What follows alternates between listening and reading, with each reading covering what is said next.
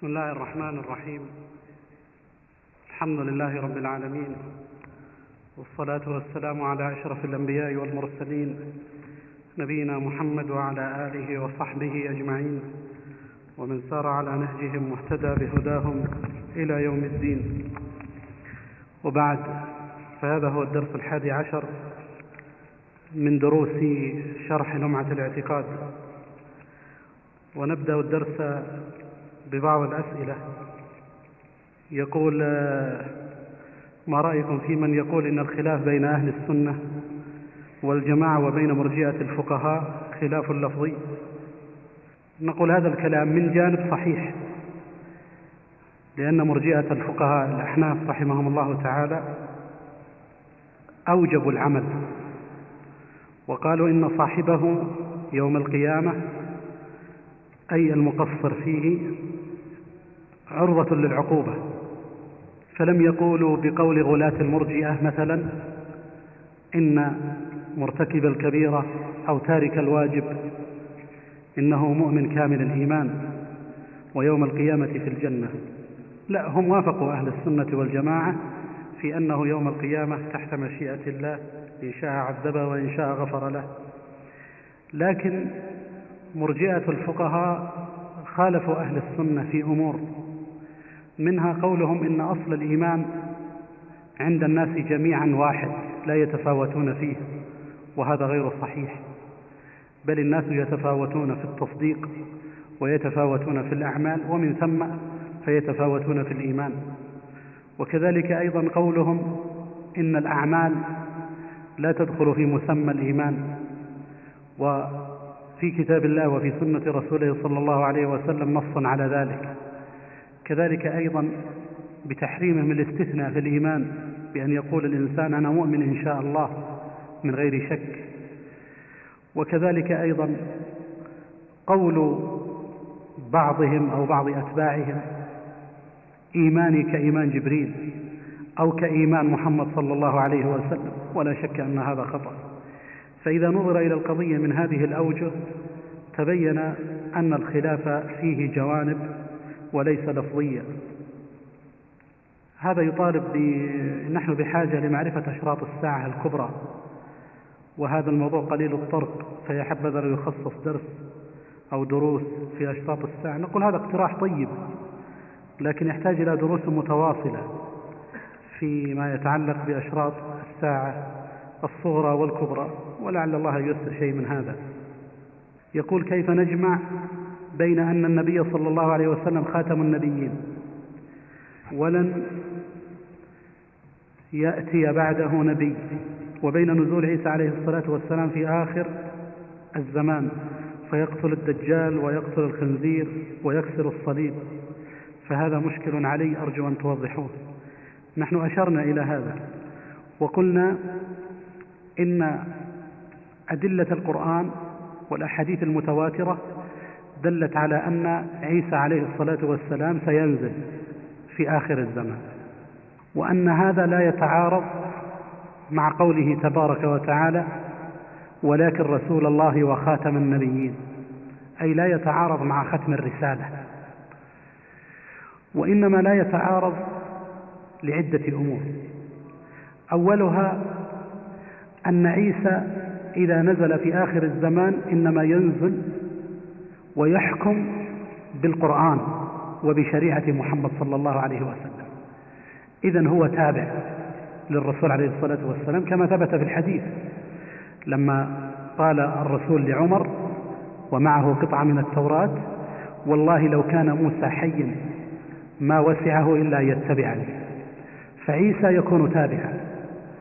ولهذا أي من أدلة أنه تابع لمحمد صلى الله عليه وسلم أنه إذا نزل وقد تهيأ المسلمون في دمشق لأنه ينزل في دمشق وقد تهيأ المسلمون لصلاة العصر يقولون لعيسى صل بنا فيقول لا فيصلي بهم واحد من أمة محمد صلى الله عليه وسلم تكرمة فهذا دليل على أنه تابع. الأمر الثاني أنه لا يأخذ بما يوافق آراء أهل الكتاب. فالنصارى مثلا اليوم يأكلون الخنازير ويشربون الخمور واليهود منهم يتبعون الدجال وكذلك أيضا يعتقدون أن عيسى مصلوب وهذه الأمور كلها يبطلها.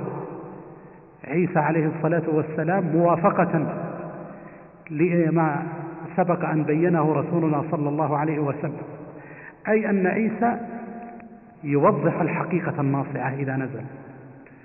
ومن ثم ما في القرآن العظيم والسنة من أن عيسى عبد الله ورسوله وأنه ليس إلها وأنه لم يقتل ولم يصلب وإنما رفعه الله كل هذه الحقائق تظهر.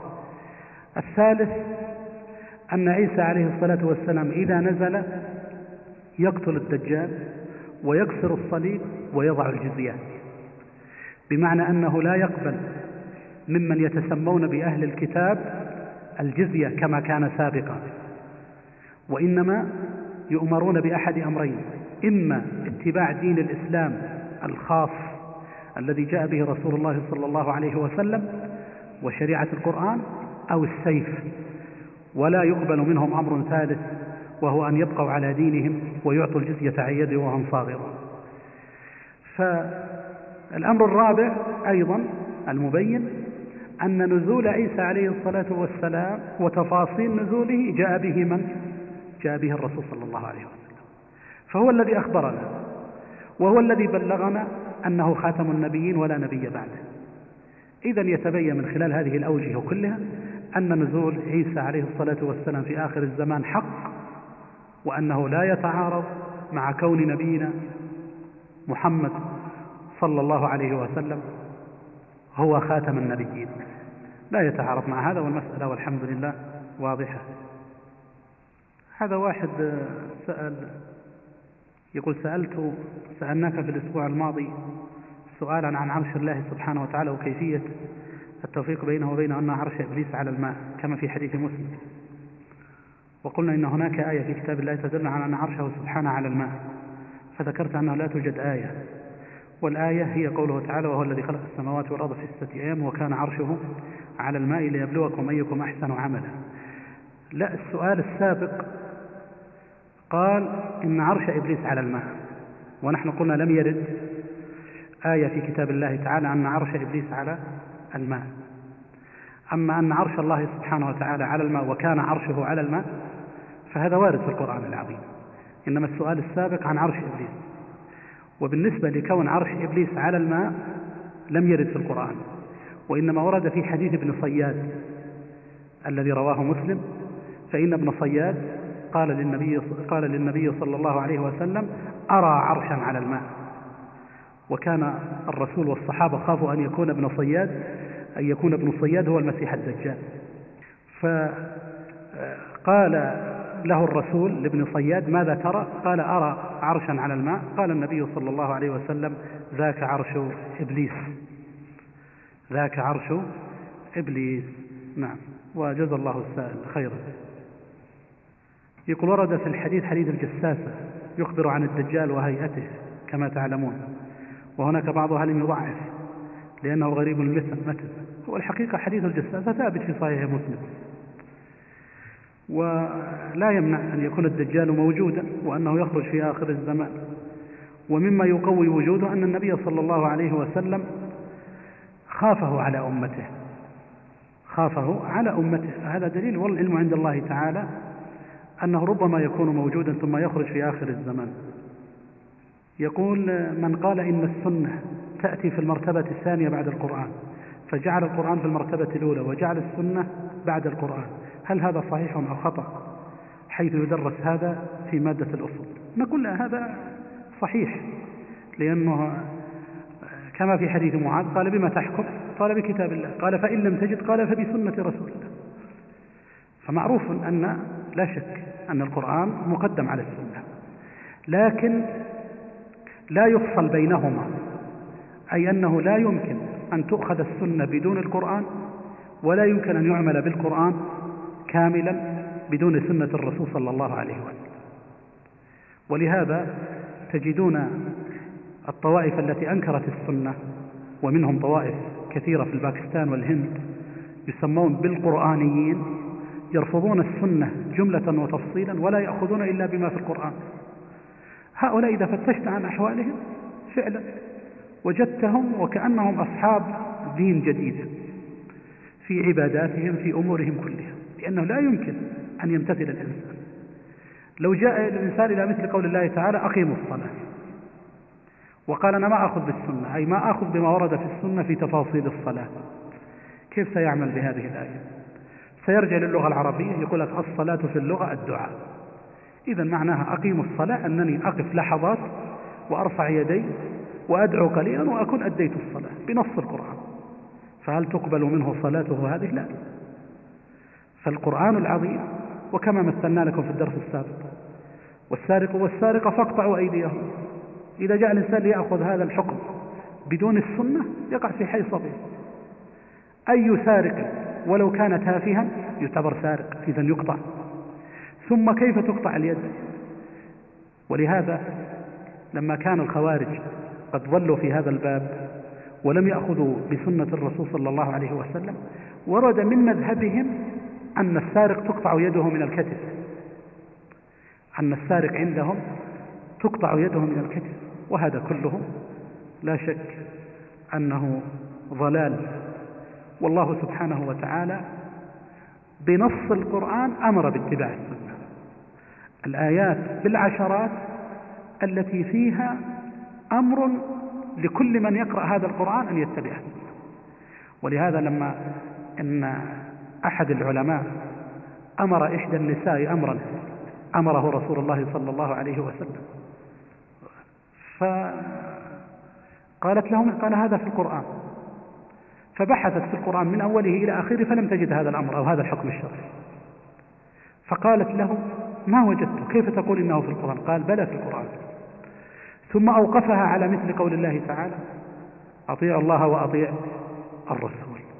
من يطع الرسول فقد أطاع الله. وقال لها هذا الأمر جاء به رسول الله صلى الله عليه وسلم. إذا من اتبع القرآن فلا بد أن يؤدي به إلى أن يتبع سنة الرسول صلى الله عليه وسلم ولا بد. أما الفصل بينهما فهو في الحقيقة منهج خطير جدا بل هو من أخطر المناهج خاصة في عصر المسلمين الحاضر.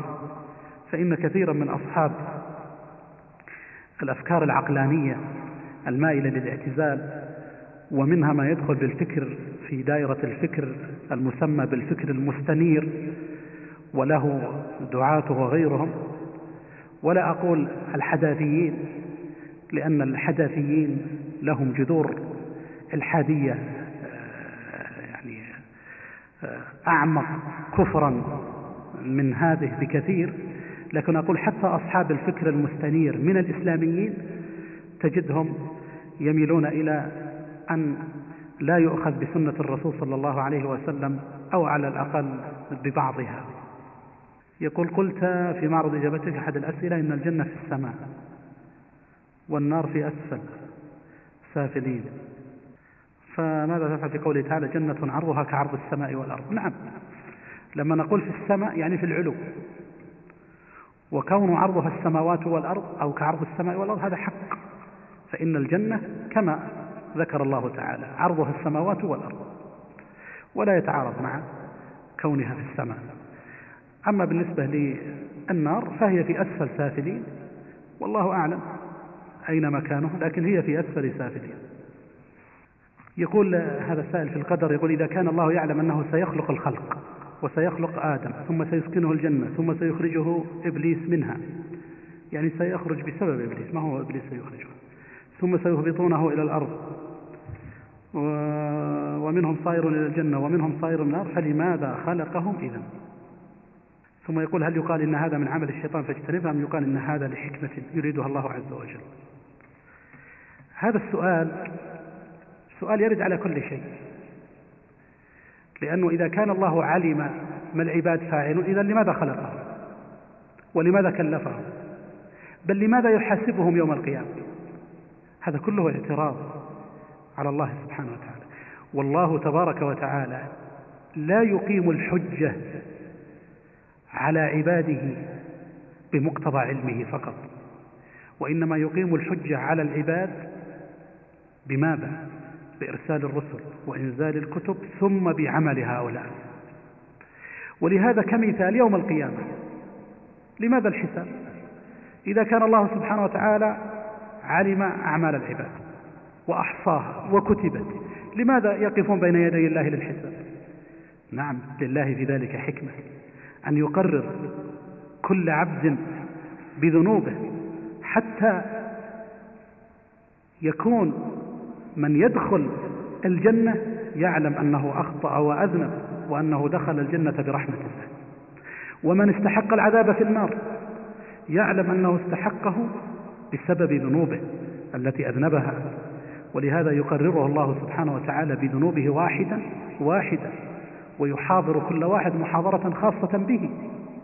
وهذا كله من إظهار العدل من إظهار العدل. وإلا فالسؤال الأكبر ما حاجة الله أصلا إلى الخلق؟ هل الله محتاج إلى الخلق؟ لا. الله غير محتاج إلى الخلق. ولو شاء لجعلنا كلنا أغنياء أصحاء لا نعصي أبدا. لو شاء لجعلنا هكذا. وكما ورد في الحديث الصحيح يا عبادي لو أن أولكم وآخركم وإنسكم وجنكم كانوا على أتقى قلب رجل واحد منكم ما زاد ذلك فيما عندي شيء. ولو أن أولكم وآخركم وإنسكم وجنكم كانوا على أفجر قلب رجل واحد ما نقص ذلك مما عندي شيء. ثم تأتي الثالثة. ولو أن أولكم وآخركم وإنسكم وجنكم قاموا في صعيد واحد فسألوني فأعطيت كل واحد مسألته. تصور يعني كم واحد عنده من خيال لما بيسأل هذا؟ كل واحد يجعل خياله ممتد إلى ما يدركه عقله أو يتصور عقله. وأعطيت كل واحد مسألة ما نقص ذلك مما عندي إلا كما ينقص المخيط إذا أدخل البحر. دخل الإبرة في البحر وطلعها بماذا نقصت؟ من ملك الله سبحانه لا شيء. إذا حكمة الله في خلق العباد تفاوت أعمالهم تفاوت صحتهم تفاوت ألوانهم تفاوت أرزاقهم تفاوت آجالهم تفاوت أعمالهم. هذه لله سبحانه وتعالى فيها حكم. ونحن نلمس شيئا من هذه الحكم. ولو لم يكن في ذلك إلا قيام سوق العبودية لله وحده لا شريك له. يعبده العابدون ويتوكل عليه المتوكلون ويطلب رحمته المسترحمون ويتوجه إليه سبحانه وتعالى. المحتاجون المضطرون يخافه الخائف ويرجوه الراجي كل هذه الأمور من, من أمور العبودية الكبار العظام التي لا تتحقق إلا بما كان من أمر الله سبحانه وتعالى وقدره وهو وجود الناس وابتلاؤهم وامتحانهم ووجود الخير ووجود الشر ووجود الكفر ووجود الطاعات والإيمان إلى آخره. والله سبحانه وتعالى أقام الحجة على عباده وهذا هو أهم شيء. لا تسأل ربك لما. لأن هذا السؤال إنما هو سؤال عن سر القدر سر تقدير الله. مثل لو جاء واحد قال ليش الناس كلهم فيهم غني وفيهم فقير؟ هذا سؤال سر القدر. هكذا أراد إرادة الله. ولو شاء سبحانه وتعالى لجعل الناس كلهم أغنياء. وهكذا بقية الأسئلة وإنما المهم أن الحجة قد قامت عليك أيها العبد. نعم أعطاك الله عقلا أعطاك الله إرادة أعطاك الله قدرة أرسل لك الرسل أنزل عليك الكتب بين لك الطريق أمرك ونهاك وقال إن عملت خيرا فاحمد الله وإن عملت شرا فلا تلومن إلا نفسك. نكتفي بهذه الأسئلة وننتقل إلى درس اليوم. يقول الشيخ رحمه الله تعالى وفتنة القبر حق. فتنة القبر هي سؤال القبر. وقد ورد عن النبي صلى الله عليه وسلم أنه قال إن هذه الأمة تفتن في قبورها أي تسأل. وكما ورد أيضا سؤال منكر ونكير فكل إنسان في قبره والصحيح أنه عام لهذه الأمة ولغيرها يسأله ملكان أحدهما منكر والآخر نكير يسألانه ثلاثة أسئلة من ربك وما دينك ومن نبيك؟ فالمؤمن يجيب إجابات صحيحة والكافر أو المنافق يقول ها ها لا أدري ولا يجيب كما ثبت ذلك في الأحاديث الصحيحة ومنها حديث البراء بن عازب الطويل الذي ذكر فيه رسول الله صلى الله عليه وسلم قصة الموت بطولها.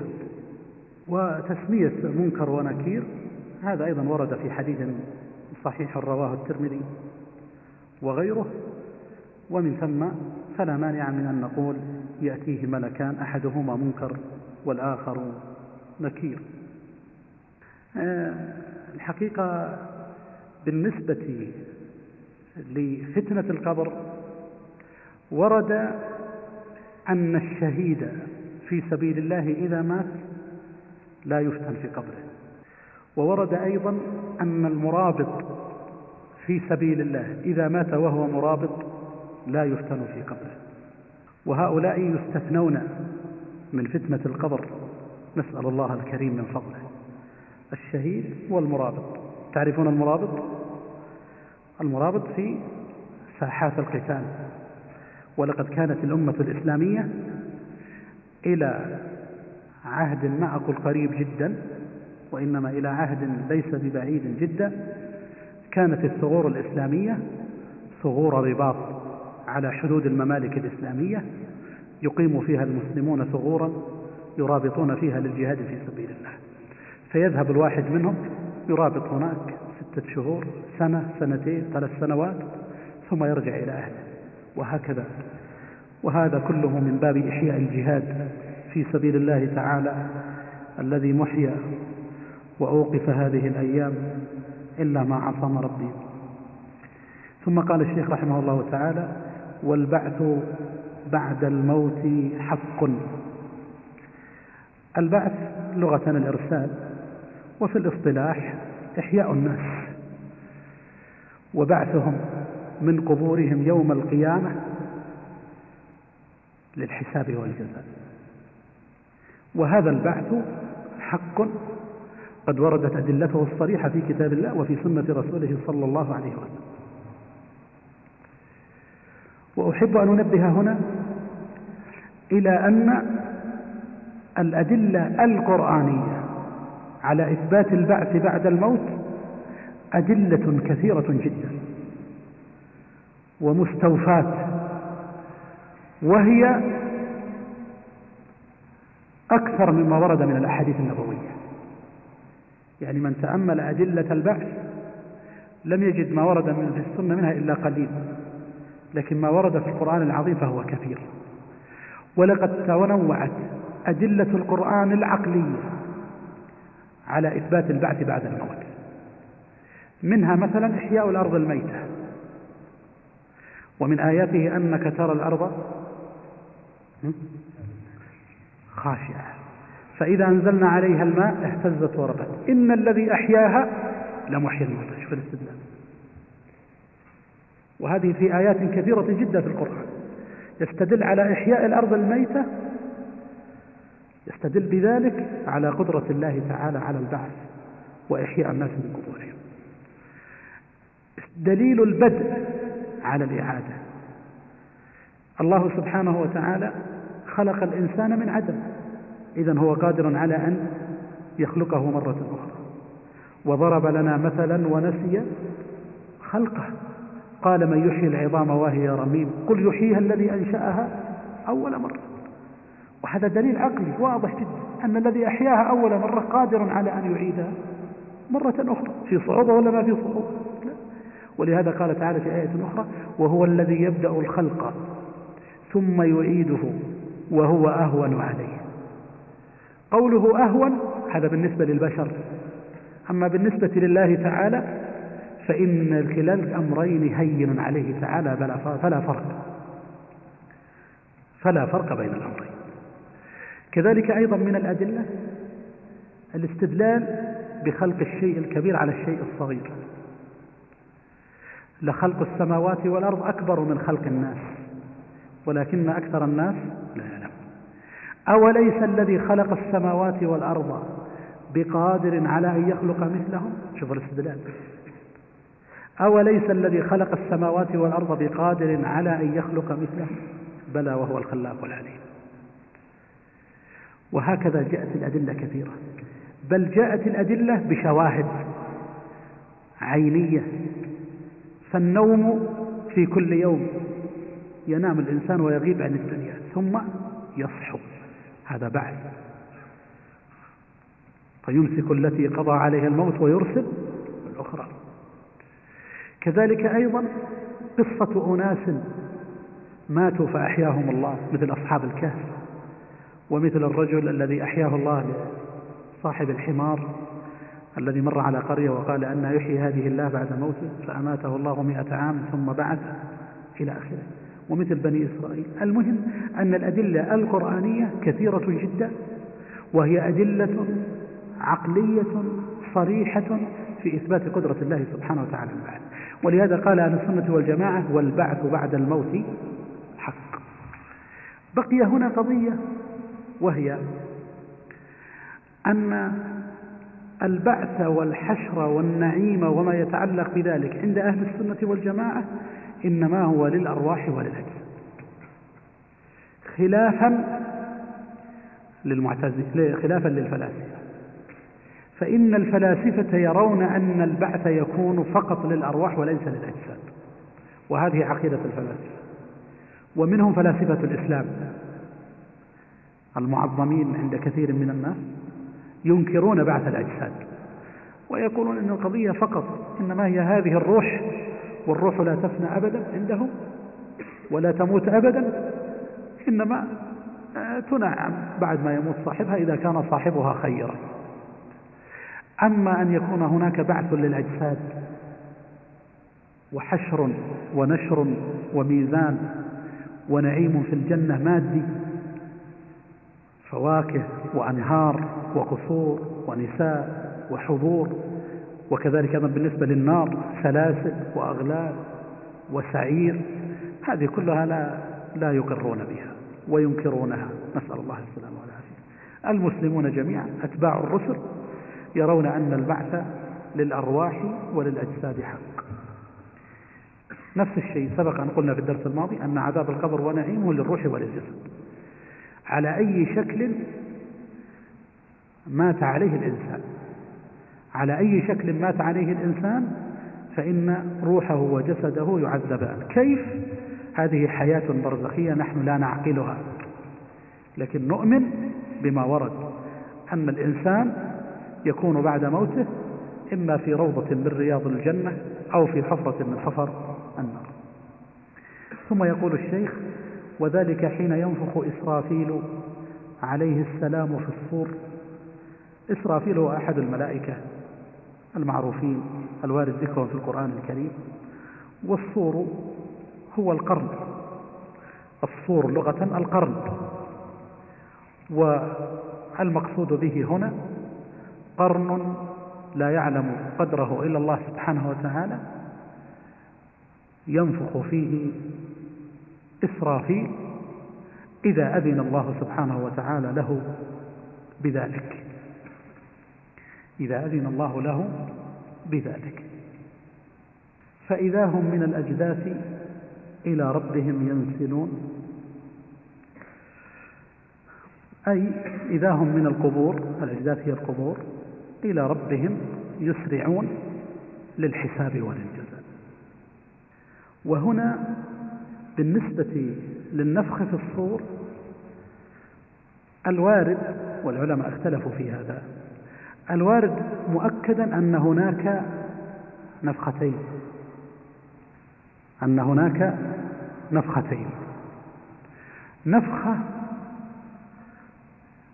نفخة الصعق ونفخة البعث. وبعضهم يجعلها ثلاثة نفخة الصعق ونفخة الفزع ونفخة البعث. لكن الشيء المؤكد الذي دلت عليه الأدلة أن هناك نفخة يصعق منها الناس جميعا ويموت فيها من كان حيا على وجه الأرض. وهذا معنى قولنا إن الساعة لا تقوم إلا على شرار الخلق. وش معنى قيام الساعة هنا؟ معناها بدايتها وهي النفقة الأولى التي يصعق فيها الجميع فيموتون. فيمكثون ما شاء الله وقد مات الجميع. حتى الملائكة حتى حملة العرش حتى ملك الموت. لا يبقى أحد حيا إلا الواحد القهار. وحينئذ يأخذ الله السماوات بيمينه والأراضين بشماله ويهزهن ويقول أنا الملك أنا الجبار أين ملوك الأرض؟ لمن الملك اليوم؟ لمن الملك اليوم؟ لمن الملك اليوم؟ فلا يجيبه أحد فيجيب نفسه سبحانه لله الواحد القهار. ثم تأتي النفخة الثانية التي هي نفخة البعث حينما ينفخ فيه جبريل كما قال تعالى ونفخ في الصور فصعق من في السماوات ومن في الأرض إلا من شاء الله أو فزع ثم نفخ فيه أخرى فإذا هم قيام ينظرون. فالنفخة الثانية تكون للبعث بعد الموت حينما يقوم الناس لرب العالمين للحساب والجزاء. ولهذا قال فإذا هم من الأجداث إلى ربهم ينسلون وذلك بعد النفخة الثانية يخرجون من قبورهم إلى المحشر. ويحشر الناس يوم القيامة يحشر الناس أي يجمع الناس لمكان الحشر. يوم القيامة حفاة غير منتعلين عراة الأجسام غرلا غير مختونين بهما ليس معهم أي شيء. لا يكون مع الإنسان أي شيء. عراة تماما. وهؤلاء يحشرون يوم القيامة في صعيد واحد وتكون أرض المحشر مستوية. شبهها رسول الله صلى الله عليه وسلم بأنها كقرص نقي النقي هو الدقيق المنخول وقرصه يكون أبيضا مائلا إلى الحمرة لكنه يكون مستويا كقرص نقي هكذا شبهه الرسول صلى الله عليه وسلم شبه أرض المحشر. فيجتمع الخلائق أولهم وآخرهم وكلهم على تلك الحال. حفاة عراة غربة. حتى قالت عائشة للرسول صلى الله عليه وسلم يا رسول الله الرجال والنساء ينظر بعضهم إلى بعض. قال الأمر أكبر وأشد من أن يهمهم ذلك. وهذا مثال في الدنيا. لو أن الناس في مكان ولنفترض وقت زلزلة بدأت تتهدم البيوت وخرج الناس. أو وقت حريق. هل ينظر بعضهم إلى بعض؟ هل يفكر الإنسان أن هذه امرأة خرجت نافشة شعرها أو ليست؟ لا يفكر فيها. وإنما تفكيره في في النجاة النجاة. فكيف إذا كان في وقت الوقوف بين يدي الله سبحانه وتعالى والأعين شاخصة إلى السماء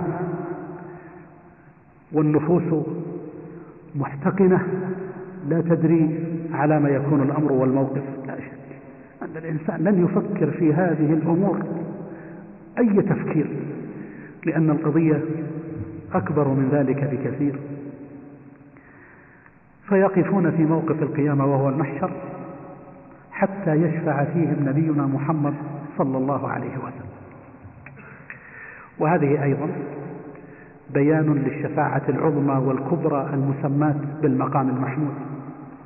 وهي أن الناس يقفون في العرفات على هذه الحالة عراة حفاة وتدنو الشمس منهم ويشتد كربهم فيطالب الجميع بفصل القضاء.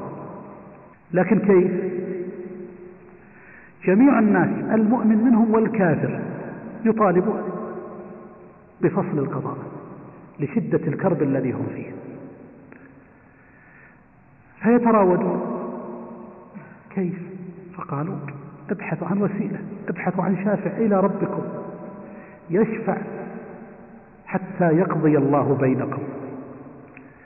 فيذهبون إلى آدم ثم إلى نوح ثم إلى موسى ثم إلى عيسى. كل واحد من هؤلاء يعتذر عن الشفاعة. وكل منهم يوجه الناس إلى النبي الذي بعده. حتى يقول عيسى عليه وعلى نبينا أفضل الصلاة والسلام اذهبوا إلى محمد صلى الله عليه وسلم فيأتون عبد غفر الله له ما تقدم من ذنبه وما تأخر فيأتون إلى الرسول صلى الله عليه وسلم ويقولون يا محمد نطلب منك أن تشفع لنا إلى ربك. فيقول النبي صلى الله عليه وسلم أنا لها. ثم يسجد تحت العرش. ويلهمه الله, ويلهمه الله سبحانه وتعالى بمحامد. ما ألهمه إياها من قبل. فيقول الله له بعد ذلك يا محمد ارفع رأسك وسل تعطى واشفع تشفع. وحينئذ يحمده الخلائق على هذا. وينزل الرب تبارك وتعالى لفصل القضاء. إذا حتى يشفع فيهم نبينا محمد صلى الله عليه وسلم. المقصود هنا الشفاعة العظمى التي هي المقام المحمود التي هي المقام المحمود أما أنواع الشفاعات الأخرى فستأتي بعد قليل إن شاء الله تعالى. ويحاسبهم الله تبارك وتعالى. يحاسبهم لأن الحشر إنما هو للحساب. والحساب أن يحاسب الإنسان على أعماله وتحصى أعماله وأقواله كلها ويحاسبه الله عليها. ولهذا ورد في الحديث الصحيح عن النبي صلى الله عليه وسلم أنه كان يدعو ويقول اللهم اجعل حسابي يسيرا. لأن الله تعالى أخبر عن ذلك كما سيأتي أن من أوتي كتابه بيمينه فسوف يحاسب حسابا يسيرا. وقال صلى الله عليه وسلم في الحديث الآخر من نوقش الحساب عذب. قالت عائشة ألم يقل الله تعالى فسوف يحاسب حسابا يسيرا؟ قال صلى الله عليه وسلم إنما ذلك العرض. من نوقش الحساب عذب.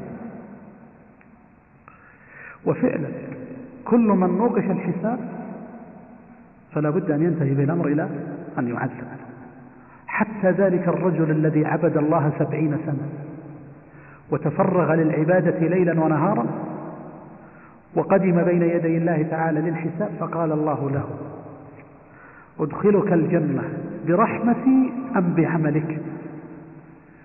ونظرا لأن هذا عبد الله سبعين سنة قال بعمله فقال الله له أو للملائكة حاسبوه. فحاسبوه عن عبادة السبعين سنة فوجدوها لا تزاوي لا تساوي نعمة البصر. فقال الله له اذهبوا به إلى النار أي أنه خرجت عبادته إيش؟ بالنسبة للقياس خسرانة لأنها لم تساوي إلا نعمة البصر.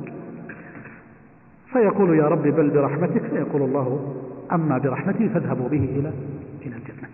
إذا كل من حوسب لا بد أن يطلع خاسر. لكن الله سبحانه وتعالى يعفو ويتجاوز. ولهذا قال يحاسبهم الله هذا يوم الحساب ولذلك يسمى يوم الحساب. يحسب الإنسان حسناته سيئاته ويطرح هذا من هذا إلى آخره. ثم يقول الشيخ وتنصب الموازين. أي توضع الموازين لتوزن بها الأعمال. وقد ورد أنه ميزان وورد أنه موازين متعددة. ولا خلاف في هذا لأن الله تعالى يقول ونضع الموازين القسط ليوم القيامة.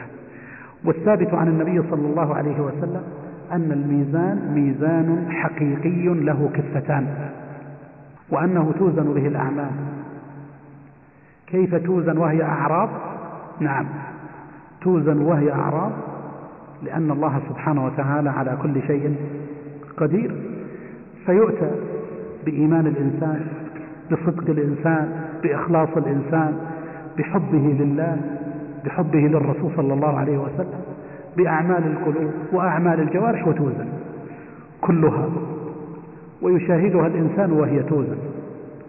ولهذا ورد أن لا إله إلا الله توضع في بطاقة وتوضع في كفة الميزان. وكذلك أيضا ورد أن العباد أنفسهم يوزنون كما أيضا ورد عن النبي صلى الله عليه وسلم أنه قال يؤتى بالرجل السمين من أهل الدنيا من فجار أهل الدنيا يوم القيامة فلا يزن عند الله جناح بعوض. ولما تعجب الصحابة من دقة ساقي عبد الله بن مسعود وضحكوا قال رسول الله صلى الله عليه وسلم تعجبون من دقة ساقيه؟ لهما والله عند الله أثقل من جبل أحد أو في ميزان الله أثقل من جبل أحد. لهذا فالصحيح أنه ميزان حقيقي وأنه توزن به الأعمال وأيضا يوزن به العاملون. هذا هو الذي دلت عليه الأحاديث الصحيحة. وتنشر الدواوين. والدواوين جمع ديوان. والديوان هو الصحيفة التي كتبت فيها الملائكة وأحصت فيها أعمال العباد. ولهذا لكل شخص ديوان تكون قد أحصيت فيه أي في هذا الديوان أعمال هذا الإنسان وتنشر أمام أصحابها. قال وتتطاير صحائف الأعمال إلى الأيمان والشمائل. بعد الحساب بعد الموازين بعد نشر الدواوين تتطاير الصحف. اللي هي نتائج ذلك الحساب وتلك الموازين. فمن أوتي كتابه بيمينه فهو الناجي السعيد نسأل الله الكريم من فضله. ومن أوتي كتابه بشماله من وراء ظهره فهو ذلك الخاسر. نسأل الله السلامة والعافية. وفي ذلك اليوم العظيم اليوم الذي لا شك فيه أبدا ولا ريب فيه أبدا في ذلك اليوم العظيم يتبين من هو الخاسر ومن هو الرابح. أما موازين الدنيا وخسارات الدنيا بجاهها بمناصبها بأموالها بشهاداتها وبغيرها. كلها هذه أمور لا تساوي شيئا أمام ذلك الموقف العظيم. وليس بيننا وبين قربنا من ذلك الموقف إلا الموت. وكل منا لا يدري متى أجله. قال تعالى فأما من أوتي كتابه بيمينه فسوف يحاسب حسابا يسيرا. أي من أعطاه الله الكتاب باليمين فهذا هو الذي حسب حسابا. يسيرا كما سبق. وينقلب إلى أهله مسرورا أي إلى أهله في الجنة وبيته. مسرورا أعظم سرور بنجاته من النار وبفوزه بالجنة. وأما من أوتي كتابه وراء ظهره وقد ورد أنه أيضا يعطى بالشمال فقيل يجمع بينهما بأنه يعطى بشماله من وراء ظهره. قال فسوف يدعو ثبورا. فسوف يدعو ثبورا. أي يدعو على نفسه بالويل والثبور والهلاك. ولهذا قال الله تعالى يوم ينظر المرء ما قدمت يداه ويقول الكافر يا ليتني كنت كنت ترابا. نعم هو يتمنى هذا لكن لا يحصل. فهو يدعو بالهلاك والثبور على نفسه. ويدعو على نفسه بذلك متمنيا أنه لم يكن شيئا وأنه لم يخلق لكن لا تساعة من دم ولهذا قال تعالى ويصلى سعيرا. لا ينفعه صراخه ولا دعاؤه بالويل والثبور وإنما يذهب به وتذهب به ملائكة غلاظ شداد. لا يعصون الله ما أمرهم ويفعلون ما يؤمرون. فيصلى سعيرة وهي النار. قال الشيخ والميزان له كفتان ولسان. سبق بيان ذلك كفتا الميزان واللسان الذي الذي في الوسط وهو معروف توزن به الأعمال. ثم احتج بقوله تعالى فمن ثقلت موازينه فأولئك هم المفلحون. ومن خفت موازينه فأولئك الذين خسروا أنفسهم في جهنم خالدون. إذا هذه هي نتيجة الحساب. من ثقلت موازينه فهو الرابح وهو المفلح وهو الناجي ومن خفت موازينه نسأل الله العافية فهو الخاسر. لأنه في يوم القيامة ليس هناك إلا طريقان. ما في طريق ثالث ما في شيء اسمه وسط. ليس هناك إلا طريق النجاة نسأل الله الكريم من فضله أو طريق الخسران ثم قال الشيخ رحمه الله تعالى ولنبينا محمد صلى الله عليه وسلم حوض في القيامة. ماؤه أشد بياضا من اللبن وهذا في لونه وأيضا أحلى من العسل في طعمه وأباريقه والإبريق هو ما يشرب به عدد نجوم السماء. من شرب منه شربة لم يظمأ بعدها أبدا. لم يظمأ بعدها أبدا. وهذا الحوض للنبي صلى الله عليه وسلم وردت فيه أحاديث كثيرة جدا في الصحيحين وفي غيرهما وهي أحاديث كثيرة مفصلة. وما ورد من وصفه هنا أيضا هو أيضا ثابت في الأحاديث الصحيحة. وأحب أن أشير هنا إلى أن حوض النبي صلى الله عليه وسلم موجود الآن. لأن ورد في صحيح البخاري أن النبي صلى الله عليه وسلم قال وإني والله لأنظر إلى حوضي الآن. فهو موجود الآن الحوض. كذلك أيضا ورد في حديث حسن عند الترمذي وغيره أن لكل نبي حوضا. لكن حوض النبي صلى الله عليه وسلم هو أكبرها وأكثرها واردا نسأل الله الكريم من فضله. ولهذا ورد عنه أن الأنبياء يتباهون. أيهم أكثر واردا يقول الرسول ولعلي أكون أكثرهم واردا يوم القيامة. وحوض النبي صلى الله عليه وسلم هذا إنما هو حوض في العرصات يصب فيه من ماء الكوثر الذي في الجنة. فنهر الكوثر الوارد في القرآن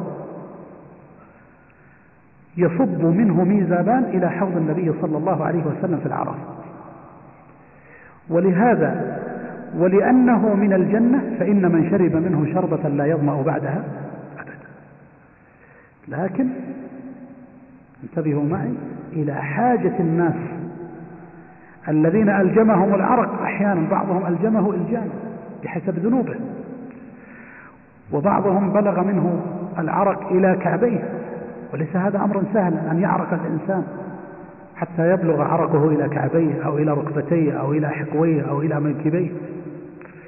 ففي العرصات تدنو الشمس ويكثر الخوف ويشتد العطش. فيا بشرى من رأى حوض رسول الله صلى الله عليه وسلم وأقبل عليه ثم أخذ من يد رسول الله صلى الله عليه وسلم شربة شرب منها لم يظمع بعدها أبدا. لا شك أنها بشرى. وأي بشرى؟ نسأل الله الكريم من فضله. ونعوذ به من أن نكون من أن ممن يذاد عن حوض رسول الله صلى الله عليه وسلم. نعوذ به تبارك وتعالى من أن نكون ممن يمنع من الشرب من حوض رسول الله صلى الله عليه وسلم. ثم قال الشيخ رحمه الله تعالى والصراط حق. والصراط هو جسر ممدود على متن جهنم أحد من السيف وأدق من الشعر عليه كلاليب من نار فيها ما هو كشوك السعدان تختطف الناس. وهذا الصراط المنصوب على متن جهنم يمر منه الجميع. قال تعالى وإن منكم إلا واردها. كان على ربك حتما مقضيا فالجميع يريدونه. يقول الشيخ يجوزه الأبرار ويزل عنه الفجار. وهذه خلاصة لما يجري حينما ينصب الصراط على متن جهنم. وإلا فالوارد في الأحاديث الصحيحة أنه إذا نصب على متن جهنم يعبر منه الناس على قدر أعمالهم فمنهم من يعبر الصراط وهو على متن جهنم كالبرق ومنهم كالريح ومنهم كأجاود الخيل ومنهم كأجاود الرجال ومنهم من يمشي مشيا ومنهم من يخطو خطوة ويعثر أخرى.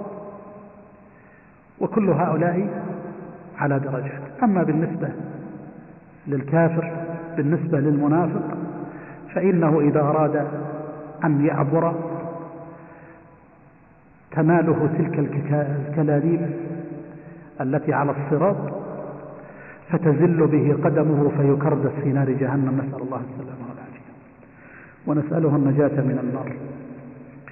ولهذا قال العلماء إن الصراط نؤمن به ونصدق به لورود الأدلة الصحيحة فيه. ثم يقول الشيخ أيضا وقد عرض مسائل اليوم الآخر كلها بسرعة ويشفع نبينا صلى الله عليه وسلم في من دخل النار من أمته من أهل الكبائر. والشفاعة حق والمقصود بالشفاعة الواسطة أي أن النبي صلى الله عليه وسلم يشفع إلى ربه تبارك وتعالى في أهل الكبائر من أمته أم يخرجون من النار بشفاعته؟ ولهذا ورد عن النبي صلى الله عليه وسلم وهو حديث صحيح أنه قال شفاعتي لأهل الكبائر من أمتي. وأيضا شفاعته صلى الله عليه وسلم لمن مات وهو يقول لا إله إلا الله. وهذه الشفاعة يثبتها أهل السنة والجماعة وينكرها المعتزلة والخوارج وغيرهم. فإن المعتزلة والخوارج ينكرون هذا النوع من الشفاعة ويقولون إن من مات من أهل الكبائر واستحق الوعيد بالنار ودخل النار فإنه لا يخرج منها أبدا. ولهذا قالوا بتخليد أهل الكبائر في نار جهنم. ولا شك أن قولهم باطل مردود بهذه الأحاديث الصحيحة الصريحة عن رسول الله صلى الله عليه وسلم والتي فيها بيان أن الرسول عليه الصلاة والسلام وكذلك أيضا الملائكة وكذلك أيضا بقية الأنبياء وكذلك أيضا الصالحون وكذلك أيضا الشهداء يشفعون. لكن هذه الشفاعة لا تكون إلا بشرطين. الشرط الأول الإذن بالشفاعة أن يأذن الله سبحانه وتعالى. الشرط الثاني الرضا عن الشافع والمشفوع له. لا بد من الإذن من الله ولا بد من الرضا عن الشافع والمشفوع له. ومن ثم يشفع رسول الله والملائكة بل ورد أن الشفيع أن الشهيد يشفع لسبعين من أهل بيته. نسأل الله الكريم من فضله. يشفع لهم عند الله تعالى فيشفعهم. وورد أن الفرط الذي يموت صغيرا يشفع لوالديه عند الله تعالى يوم القيامة فيشفعهما فيشفعه فيهما فيدخلهما به الجنة. نسأل الله الكريم من فضله. وهؤلاء الذين يشفعون أو يشفع لهم على درجات. منهم من يكون قد أمر به إلى النار فيشفع له قبل دخوله النار ويدخل الجنة. ومنهم من يدخل النار ويعذب فيها حتى يحترق ويصير فحم أسود حمم فحما أسود وحمما أسود ثم يشفع لهم النبي والأنبياء ويخرجون بهذه الشفاعة ويوضعون في نهر الحيوان حتى ينقون ويحيون مرة أخرى ويدخلون الجنة برحمة الله سبحانه وتعالى. ولهذا قال فيخرجون بشفاعته بعدما احترقوا وصاروا فحما وحمما أي سودا فيدخلون الجنة بشفاعته. ثم قال الشيخ ولسائر الأنبياء والسائر هنا بمعنى بقية ولبقية الأنبياء والمؤمنين والملائكة شفاعات. وهذا قد دلت عليه الأحاديث عن الرسول صلى الله عليه وسلم. قال تعالى ولا يشفعون إلا لمن ارتضى وهم من خشيته مشفقون. أي أن هؤلاء الأنبياء وغيرهم لا يشفعون إلا لمن رضي الله عنه وهم من خشيته وخوفه سبحانه وتعالى مشفقون. وقال تعالى عن الكفار ولا فما تنفعهم شفاعة شفاعة الشافعين فإن الكفار لا ينالون الشفاعة.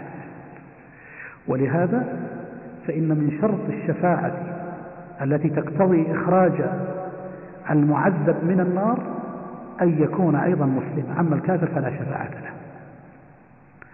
أما شفاعة النبي صلى الله عليه وسلم لأبي طالب فتلك شفاعة خاصة لا بإخراجه من النار وإنما بتخفيف العذاب.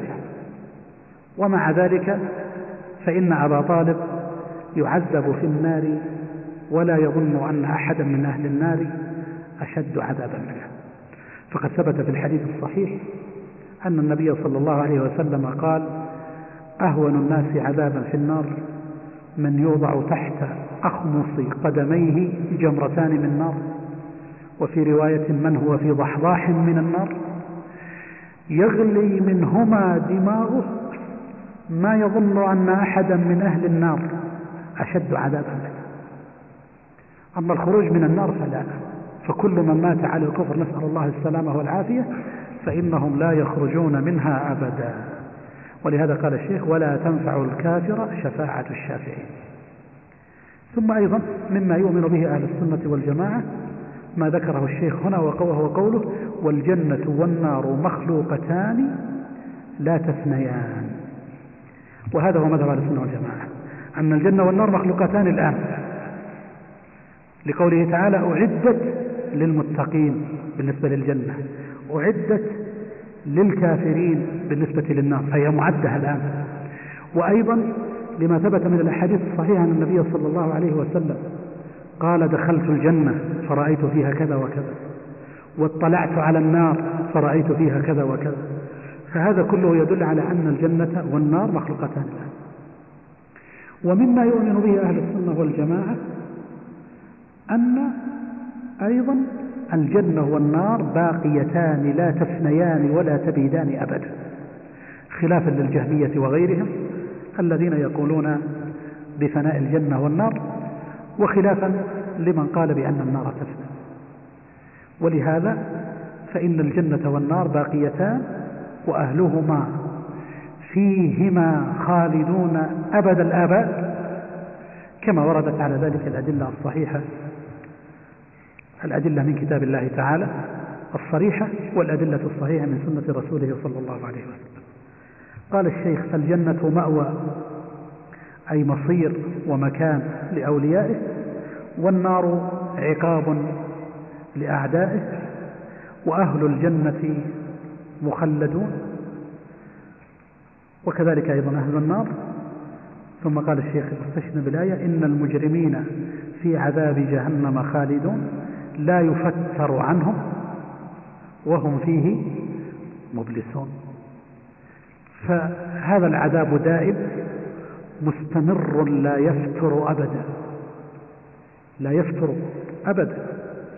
ولهذا ورد في الآيات أن أهل النار يدعون ربهم ونادوا يا مالك ليقضي علينا ربك. وفي آية أخرى ادع لنا ربك يخفف عنا يوما من العذاب.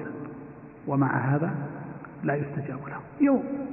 ماذا سينفعهم يوم ومع هذا لا يستجاب لهم فهو عذاب دائم كلما نضجت جلودهم بدلناهم جلودا غيرها ليذوقوا العذاب. وهم في هذا العذاب مبلسون. نسأل الله السلامة والعافية.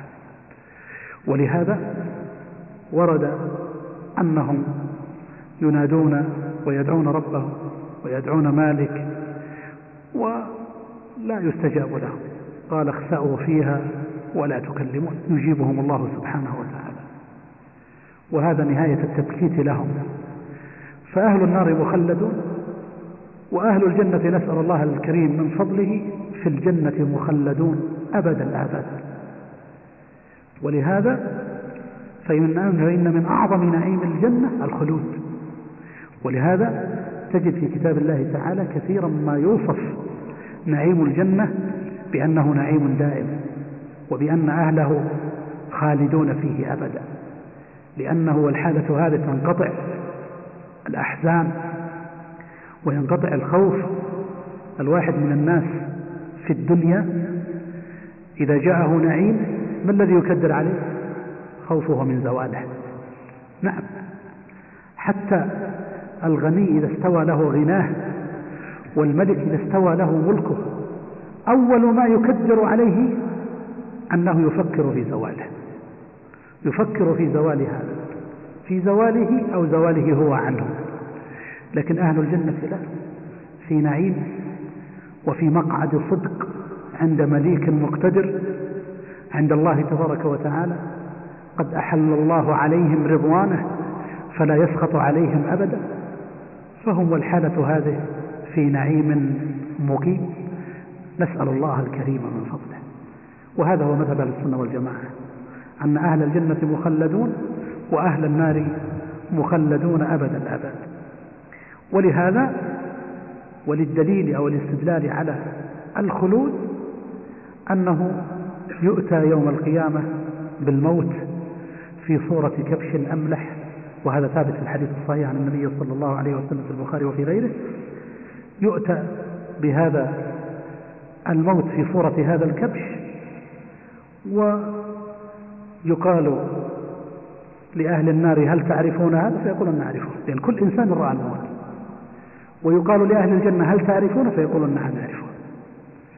فيذبح هذا الكبش بين الجنة والنار. ثم يقال يا أهل الجنة خلود ولا موت ويا أهل النار خلود ولا موت. وهذه كلها حقائق إيمانية عقدية دلت عليها الأدلة الثابتة الصريحة من كتاب الله سبحانه وتعالى والصحيحة من سنة رسول الله صلى الله عليه وسلم. ومن ثم فإن حقائق اليوم الآخر الكبرى يجب أن يتدبرها المؤمنون. أيها الإخوة نحن في غفلة. أحد الإخوة الذين سألوا قال بودنا أن تشرح لنا في عدة دروس أشراط الساعة وأقول نعم والله. كان السلف الصالح يربون أولادهم ونساءهم وأطفالهم على معرفة أشراط الساعة. لماذا؟ لأن معرفة أشراط الساعة تقرب الإنسان إلى الله. نعم هذا الحاجز الكبير اللي هو طول الأمل في هذه الدنيا يختصر وتختصر تلك المعاني الإيمانية. تختصر هذه الدنيا كلها بمشاكلها وأمورها وتنقله إلى الآخرة. كذلك أيضا بالنسبة لليوم الآخر. يوم القيامة قيام الساعة فزع الناس الحساب الجزاء الصراط الموازين تطاير الصحف الشفاعة. إلى آخر هذه الأمور الإيمانية التي هي حقائق لا شك فيها. حقائق اليوم الآخر التي لا شك فيها. يجب أن تكون لنا فيها قراءة وهي مما يقوي الإيمان ويزيد الإيمان وينقل الإنسان نقلة من هذه الدنيا الفانية إلى ربه سبحانه وتعالى. ينقل قلبه ينقل هذه النفس المتهالكة على الدنيا ومادياتها إلى عبادة الله وطاعة الله والسعي لابتغاء مرضات الله سبحانه وتعالى. هذه حقائق إيمانية لا شك فيها أبدا فالواجب علينا أن نتدبرها وأن نتدارسها وأن نتعرف عليها. عل الله سبحانه وتعالى أن يجعلها خيرا لنا في دنيانا وأن يجعلنا يوم القيامة ممن يكون آمنا وممن يكون فائزا وممن يكون قد أعيذ من عذاب جهنم. نسأل الله السلامة والعافية. اللهم إنا نسألك الهدى والتقى والعفاف والغنى. اللهم إنا نسألك أن تجعلنا من أهل الجنة وأن تعيذنا من النار. وصلى الله وسلم على نبينا محمد وآله وصحبه وسلم.